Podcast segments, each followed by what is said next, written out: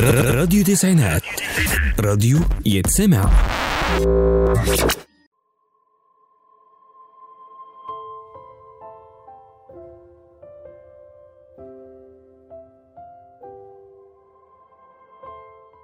الخير عليكم أعزائي المستمعين، معاكم أميرة منصور من برنامجكم حكمة في حدوته على راديو تسعينات اف ام.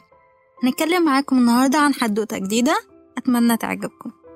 كان يا مكان في سالف العصر والأوان، كان في قصة عن المزارع وولداه الكسولان.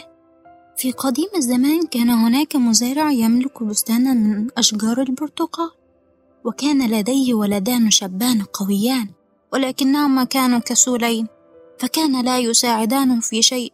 أما الاعتناء بالبستان فيقع كله على كاهل هذا الرجل العجوز، وكان كلما طلب منهما طلبا اختلق عذرا حتى يتملصا من العمل. قال لهم الأب: تعال وساعداني في خدمة البستان.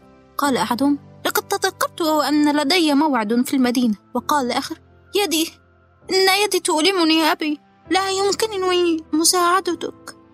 وكان المزارع دائما الشعور بالحزن بسبب تصرفات ابنيه الطائشة، وكان يبحث دون كلل عن طريقة حتى يعيدهم إلى الجادة. وبمرور الزمن أجبر مرض الأب ملازمة الفراش لفترة طويلة حتى اعتقد أن الموت على الأبواب. أما الولدان فبقيا كسولين رغم مرض أبيهما وعدم وجود من يعتني بالبستان. ولما اشتد المرض بالمزارع استدعى ولديه وقال لهما: هل تعلمان أن بالبستان كنز مدفون؟ قال أحدهم: لا يا أبي، لم تخبرنا عن هذا من قبل. وقال الآخر: وأين يقع هذا الكنز؟ فالبستان شاسع كما تعلم. قال الأب: لقد دفن أبي قبل موته كنزا عظيما وسط البستان، ولا أتذكر موقعه. إياكما أن تبيع الأرض بعد موتي فتخسران الكنز. قال: نعدك يا أبي أن لا نبيع البستان قبل أن نستخرج الكنز منه.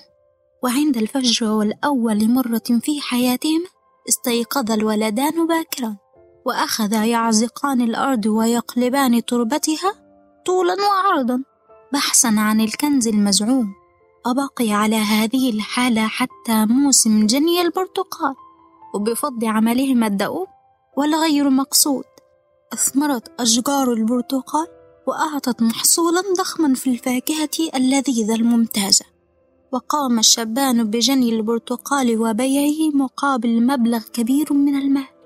عندها تفطن إلى أن كنز البستان لم يكن إلا بالعمل، فكلما عملت بجد وإتقان جنيت الربح الوفير.